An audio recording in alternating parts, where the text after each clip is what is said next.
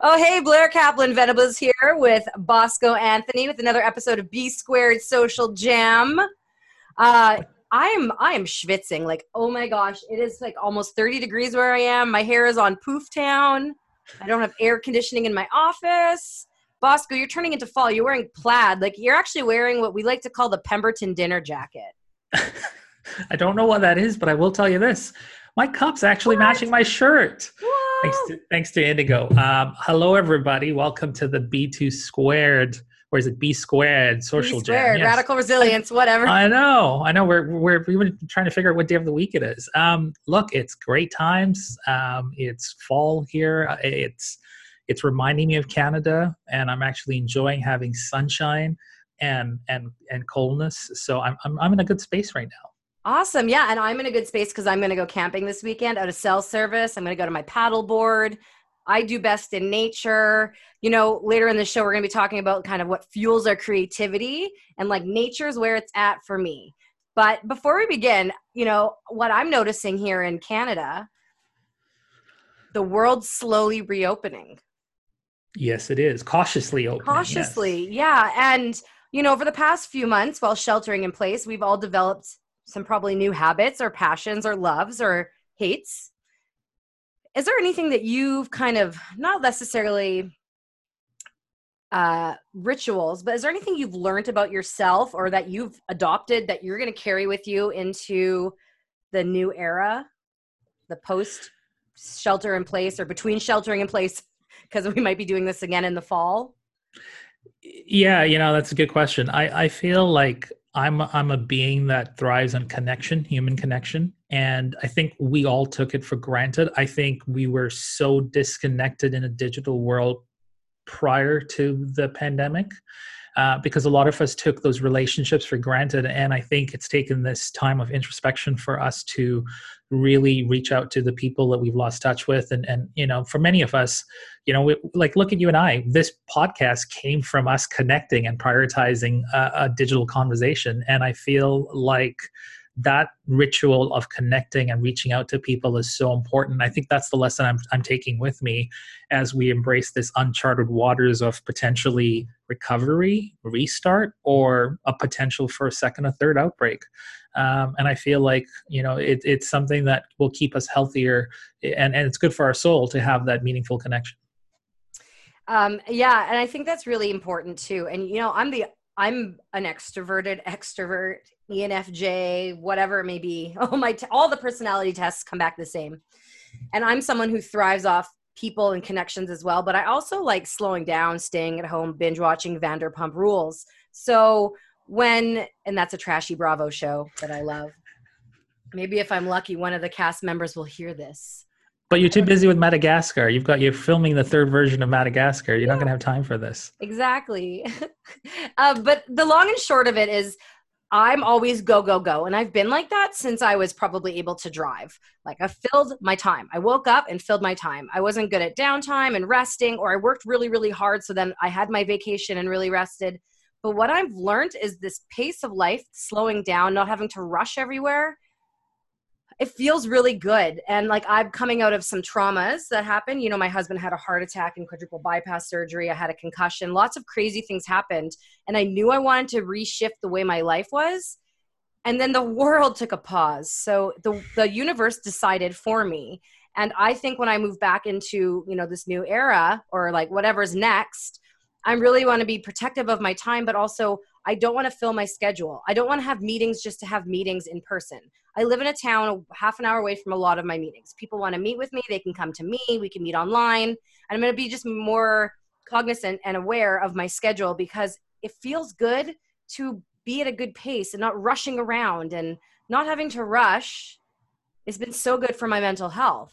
So how can I need to make sure I carry that forward and remember this feeling that I can feel calm. You know, I have anxiety and I take CBD for my anxiety. I have for over a year. I've hardly touched it in the past month. Yeah. I mean, I agree with you. I suffer from anxiety, especially with crowded places and elevators. And, you know, one thing I noticed when I came to Australia was that I didn't feel like I was in the rat race anymore, because, you know, something about Vancouver and North Van is that it's just so rat race-ish. And I think you being outdoors and in nature, you probably have had time to really prioritize the pause. And I've had that same feeling here as well. So I totally agree with you, Blair, that, you know, being selective but meaningfully connecting as well is important moving forward for sure. It's why I've got this amazing backdrop with no kangaroos running around. Oh, that's funny. So you were in a restaurant, it looks like. Yes, it's isolating vibes today. Oh, that's so funny. Well, you know, something we just touched on briefly in our intro there is about being in nature and rejuvenating, but also the creativity. And, you know, something we wanted to talk about today was kind of our creative zone and like, how do we get in it? What lessons do we have? Everyone has their own process. For me, I do my best work when I'm not thinking about work. I got to come up with an idea. I learn what I can, and then I step away, go for a bike ride, a hike, watch TV. But being in nature is when I am the most creative. You know, right. I used to just hang out at the beach when I lived in Vancouver, and I would take my, I'd bring my phone with me, obviously. And if I had an idea, I would dictate it into my phone while I was at the beach, just relaxing. It's when I turn off my brain from my work mode that my most creative stuff land. You know, I know my least creative time is now, end of the week. My most creative time is Monday morning or mornings in general. But Monday is I'm freshest on Monday. Tuesdays are good. And then the meetings start to happen. And then by the time you get me on Friday to record this podcast, I'm just... You're calling a different podcast. Yeah, like I don't even know where I am anymore. So it's my Saturday, your Friday, Blair, just in case you're wondering what day of the week it is. But yes, creativity is something you embrace at a time that's nurturing for you. And I feel like for me... creativity is, you know, pausing and turning off the noise and also activation energy when you feel it the best. And for me, it's either early in the morning before I get on the emails, before I turn my phone on. I am my most creative, but I'm also very creative at writing when I just move away from my phone and I'm not distracted. So I think the environment, the energy, and the timing are three critical areas to embrace creativity moving forward. And, you know, I have a lot of writing friends that want to write. The problem is it's not the writing. It's the actual act of getting to the writing, which is clearing up your space, clearing up your distractions, and making time for writing and prioritizing it. And those are the critical elements that fuel creativity as well. Yeah. And I think like it's about setting intentions. Yes. Right? It's 100%. About setting those intentions of what your goals are, being motivated by those intentions because they're ones that you've set, and doing what you need to do to, you know, work towards them, but also being really clear on how you set them, not just a thought in your head, but are you goal setting? Do you meditate? Do you pray to whoever you pray to? Setting those goals and manifesting and talking to the universe has worked for me. It doesn't work for everyone, but I'm very clear. I have a goals journal, the no matter what journals, what I use, it's a quarterly planner. I have business goals. I have personal goals, you know, and I'm very honest about my goals. These are my goals and I share them with my network. And if I make them, I celebrate them. And if I don't make them when I want to make them by, I extend them. That's right. Or I reshift. And, you know, by having a supportive network behind me, it happens. So for example, I set my goals for my Blair Kaplan Communications and the I Am Resilient Project that I was starting two podcasts. COVID happened and I just started creating interviews via video. Did I start that to do a podcast? Not at all. That didn't even come into my mind till after we started recording both of these things. And so the universe put me in the path to create these podcasts because I set those intentions. Yeah. And manifesting, you know, this great goes back into manifesting where you want to go. You know, we are inspired to live life by design. And I, you know, me coming to Australia is my version of living life by design. You living in Pemberton in nature is your life by design. And I think we all have these intentions of where we want to go, but manifesting it is really the key to creating that personal growth. And I feel like sometimes the universe complements your intentions and throws you curveballs or people or collisions that create this. I mean, you and I randomly met at a conference this year by design, maybe by the universe intending our paths to meet. And I remember you and I jamming and going, we should jam some more and do a video call on social media after that. And lo and behold, a few months later, we're on Spotify and we're about to get on iTunes and we're on Google Podcast. And, you know, our podcast is growing up. It's got a video intro. I feel like sometimes when you manifest the right intentions and if they come from a place of love, you know, the universe gives it back to you. And you know what? I agree. Also, like as a kid, I wanted to be a radio DJ, but my mom steered me in a different direction. And here I am creating podcasts. So take that, Sharon. I know you're proud of me. Speaking of creative, I love the tattoo. I just noticed that. Oh, yeah. I'm really liking that design. What is it? I can see trees. Oh, it's a lion. It's really I was like trees. See. And if you are only listening, you definitely can't. I can't show it. I'll have to send you a picture. Yeah, it's pretty cool. I like it. It's dope. Thanks. Yeah. So I think that's awesome. You know, tattoos. I'm my own person. I don't do anything conventionally. You know, I just had a meeting with a potential client. I did actually, they are a client. I did a project for them, but they want me to do more. And they went to my website and what they loved was that it says, I'm super badass at what I do. They're like, that resonated. I'm like, cause that's me. I'm not your conventional person. I surround myself with non-conventional people. You know, we like to have fun. We're creative. We're smart. We make the most of life. I'd say they're probably my tribe. Yeah, absolutely. I mean, look, tribe building is huge.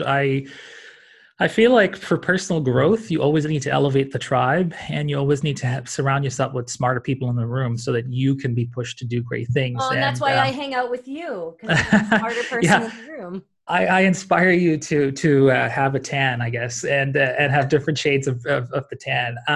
Look, the tribe building is one of the most important things for personal and professional growth. I was a part of an economic think tank group that's about to publish a white paper on economic sustainability in a pandemic world.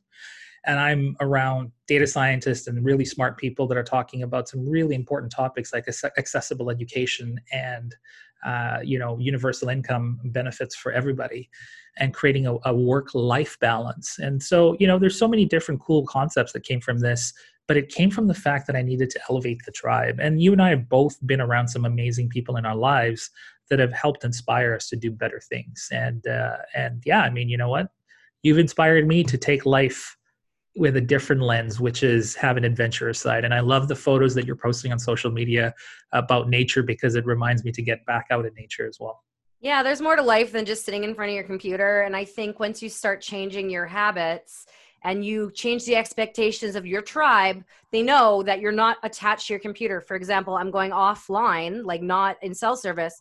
And I let all my different communities know, hey, I'll be back online Monday because... And like this probably won't get uploaded till Monday because I'm literally taking off after we record this. But because you know who's the most important person to me right now? Me. Bosco, the most important person to you should be you because you can't pour from an empty cup. How could you be there for the people in your life? And I used to always put everyone before me, clients and friends and family. But actually my husband almost dying really taught me. My husband almost dying basically gave me a rebirth. I'm in a whole new stage of life. I have a whole different mindset. You know, I do have a really great tribe around me. I have different tribes, my I Am Resilient community, my PR followers, my clients, my friends. I have such a support network.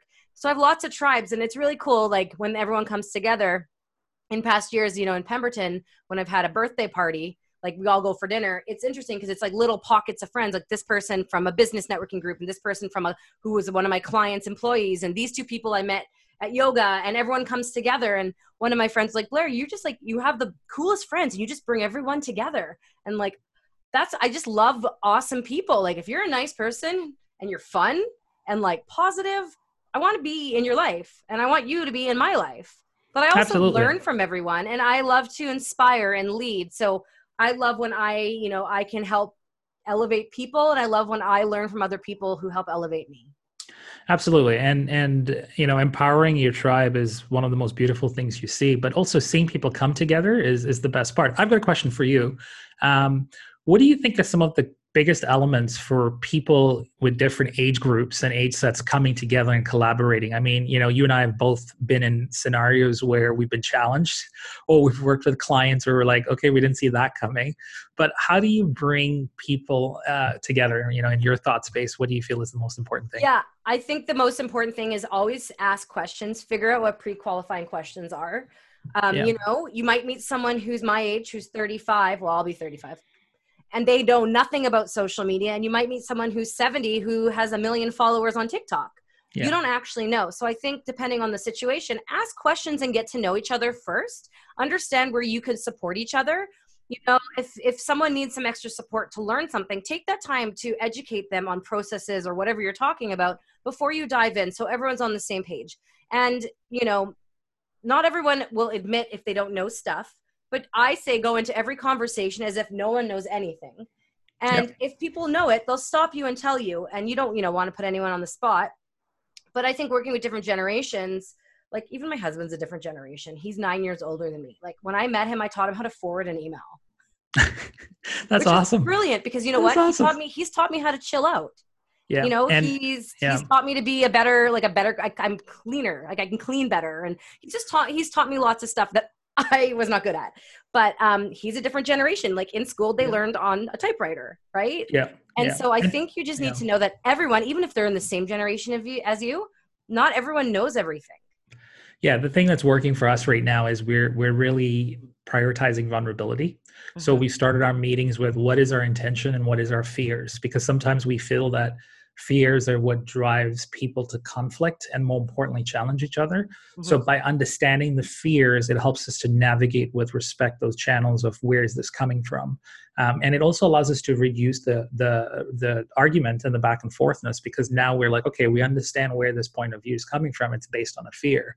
So I feel like moving forward, part of leadership and business really needs to focus on embracing that vulnerability and compassion and empathy for each other, because that allows us to design our conversations a bit differently. Actually, and you brought up a good point. So I have one client that before we start any call, we do what's present and we talk about what's on our mind. Maybe I'm coming to a meeting, but I just had a bad day, or I just won the lottery. I wouldn't be at the meeting if I won the lottery. But like, you know, we talk about what's present and it might have nothing to do with the conversation, but we all get it off our chests and we be there for one another before we dive into what we're doing. And that has nothing to do with intergenerational. What that has to do with is humanity and people. And it's funny because I always check in with my clients at the beginning of any call, even if it's a 5-minute call, like, how are you doing? And one of my clients is a coach who put out a journal. And I asked her that today. And she said, you'd make a great coach. Like, you always ask the right questions, your demeanor, your positioning. I'm like, funny, I actually don't promote this, but I'm starting to promote it, that I do mentor and coach social media marketers and entrepreneurs to build businesses. And it's an arm of my business I'm growing, but you know, everyone needs to be checked in with. My Radical Resilience series I did with the I Am Resilient Project, I'm checking in with people, and I talked to a couple different types of therapists. And one of my last interviewees, Megan Raffuse, she was like, I asked her, I'm like, so how are you doing? So she co-owns the Shift Collab, which is like therapists. It's a big business in Ontario. And she has a bunch of therapists that work for her, and they're frontline workers, or they're essential service. They're not frontline workers. Essential service, yeah. So they're burning out right now because there's a need for them. So who's there for them? So when I asked Megan, like, how are you doing? She said, you know what? No one's checked in with me. Like, thank you. We all need to be there for one another. Absolutely. And, you know, sometimes it involves educating. Yeah. And I like that story, because even today when we got on the call, the first question you asked me is, how are you doing? And I was up last night late, you know, sending you messages because I was all excited about some of the podcasts. But I appreciate you checking in, because sometimes we forget, you know, to have those check-ins ourselves as well. Now, this all falls into wellness and being healthy. So I want to finish this podcast with one big question. And we've talked about some of the healthy things we're doing during ISO Vibes. So what is the one healthy thing? And I have an idea what this is for you, but I'm just going to ask you anyways. What is the most healthiest thing you're doing right now for ISO Vibes to help your soul right now? Yeah. So before this, like, I'm someone who's physically active, but I was going to the gym every morning, but my gym closed. So I started going on hikes because the snow melted. Every morning I'm hiking for 60 to 90 minutes, or I'm on the lake stand-up paddleboarding for 60 minutes, 30 to 60 minutes. I start my day in nature. So this morning I didn't, because I'm trying to get out of the office a bit earlier today to go paddleboarding in the woods. But I have made sure that moving my body in nature is a priority, whether it's raining or sunny or super hot or lots of bugs. And it's something I refound, like, I know I love it, but that's part of my slowing down. It's my priority before I start my workday. It's not get up, check your email, and do a bunch of work. It's get up, move your body, come home, have a bath, listen to a podcast or some music, maybe post to Instagram all the pictures you just took, chill out, then start your day. Yeah. And it's a brilliant way for me. My response is I'm the notebook. I'm loving the walks on the beaches and working on my tan. So I've been happy to be close to a beach. I've been going around and sending people beach videos, which some people love and some people are like, I hate you, Bosco, because I'm in a landlocked country. But that's been really good for my soul. Just being in Tanzania, being born close to the beach in Tanzania, this reminds me of home. And I think home for me is not a place. It's a state and a mindset and it's a feeling. So getting on the beach has really aligned my soul and I feel really great about it. So that's my healthy activity for the day. And with that, you should go paddleboarding now. Yeah. And it's funny you said that. One last thing, you know how being near the beach makes you feel like home and comfortable. Being in the woods, that's how I feel, being around mosquitoes, because I am from Winnipeg and the national bird is a mosquito. So awesome. I'm going to go hang out with my home birds, my homies. Hopefully there's not many, but awesome episode. Awesome. Thanks for tuning in to another episode of B Squared Social Jam. We're on Spotify. We'll share the link as well. Yeah, we'll drop some links in below the video. If you're listening to this, that means you found us. Leave us a review. We want to know how we're doing. This is new for me. This is my first like official podcast. You know, eventually we're going to have like a music intro, maybe we'll have some every week we have some new stuff, which has been cool. I'm really happy about the intro that we've got going on. We've got a logo. We're now on podcasts. And I feel like, you know, we came at this with an intention of love, and the love is definitely turning into some really cool things. So like what you guys need to understand out there is like Bosco and I literally were like, hey, let's just get together and jam. And then I'm like, should we record this? He's like, yeah, I don't know. Should we? I'm like, okay, let's record this.